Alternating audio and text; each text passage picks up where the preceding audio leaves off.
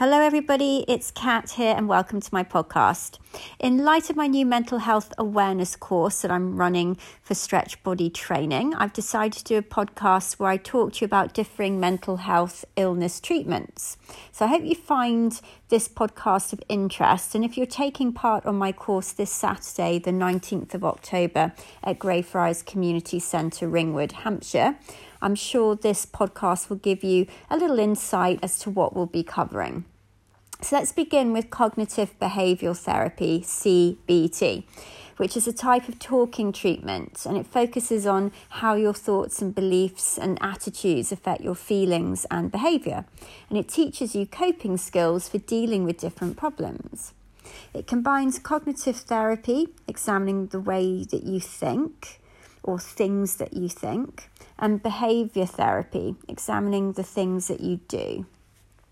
A CBT is based on the idea that the way we think about situations can affect the way we feel and behave. So, for example, if you interpret a situation negatively, then you might experience negative emotions as a result. And those bad feelings might then lead you to behave in a certain way. In CBT, you work with a therapist to identify and challenge any negative thinking patterns and behaviour which may be causing you difficulties. So, in turn, this can change the way you feel about situations and enable you to change your behaviour in the future. Now, some other mental health therapists don't rate CBT as it focuses on the person's capacity to change themselves, their thoughts, feelings, and behaviours. It doesn't address any wider problems in systems or families that often have significant impact on someone's health and well-being. But if you want to find out more about CBT, um, check out the NHS website, and there's lots of information there. My next one this is controversial. Electroconvulsive therapy, or ECT for short. Uh, I used to always think about Dorothy from Return to Oz when I used to think about ECT because she uh, was meant to have it in the film to rid all those nasty thoughts and dreams about Oz from her head. And just as about she was to be um, administered the the ECT, her uh, her luck changed. there was a big power cut, and luckily she was rescued and sent back to Oz so she didn't have to go through it. And it probably wouldn't have resulted in a very positive way either. But um, yes, it is a, a treatment that involves sending an electric current through your brain, causing a brief surge of electrical activity within your brain, also known as a seizure. Uh, the aim of the treatment is to relieve the symptoms of some mental health problems. It's given under general anaesthetic, so you you aren't awake during the treatment.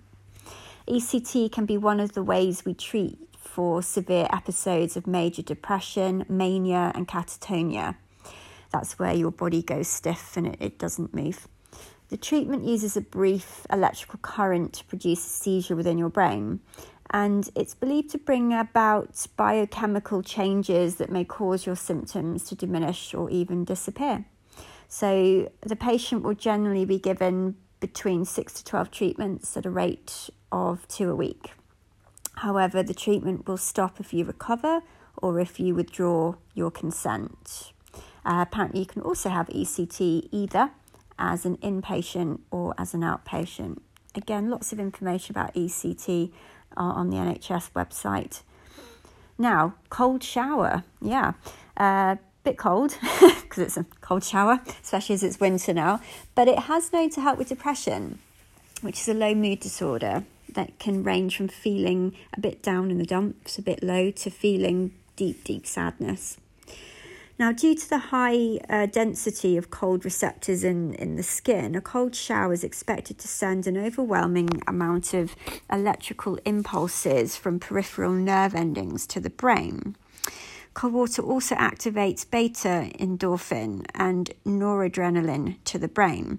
And noradrenaline is used in many antidepressant uh, medications. So, here, by having a cold shower, we have a natural process doing the same job without any side effects. But the trick is, will you try it? Um, what you could do is try it in the morning, have your normal shower, and then lower the temperature until it feels uncomfortable.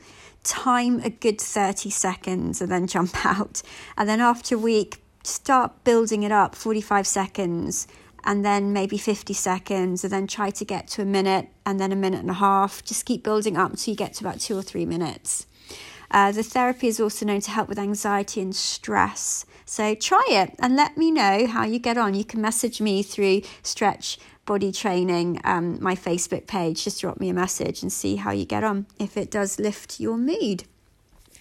Mindfulness, which is highly, highly popular, and I do admit I use mindfulness a lot in my job when I teach my Pilates classes, when I do my relaxations at the end, and it does have such a positive effect on my customers. I, I will admit they look very relaxed and dreamy. Uh, if they were stressed before they came to my class, they certainly aren't when they leave. Um, so, mindfulness, it's a type of medication in which you focus on being intensely aware of what you're sensing and feeling in the moment without interpretation or judgment. Practicing mindfulness involves breathing methods, guided imaginary, and other practices to relax the body and mind and help reduce stress. So, just going to use my Pilates as an example. Um, my mindfulness Pilates has proven to, proven to be very popular as my customers focus solely on their technique, my voice, my instructions, and where I wish for them to focus. So, for the entire hour, my customers have not thought about their past or their future, but entirely on their present.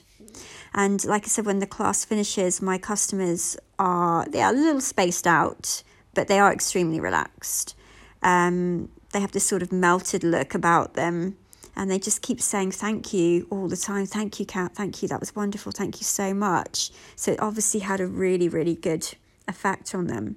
So yeah, mindfulness. There are lots of mindfulness uh, apps around, or even go on YouTube and type in guided meditation uh, for mindfulness. Uh, put it on before you go to sleep, or if you need your little power nap in the afternoons, you sort of your twenty minute cat nap. Just listen to one. It it does. It helps to calm you down and just reset you a little bit.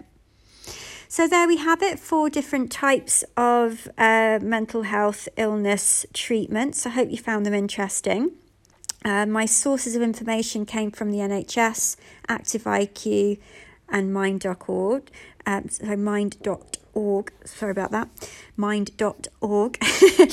and uh, also just from my classes as well, where over the years I've picked up lots of different helpful things and I put them into my work, uh, such as the mindfulness Pilates. Anyway, I hope you have a great day, stay healthy, and let me know how you get on with, with all your bits and pieces. Stay in touch, and I will I will see you soon. Bye.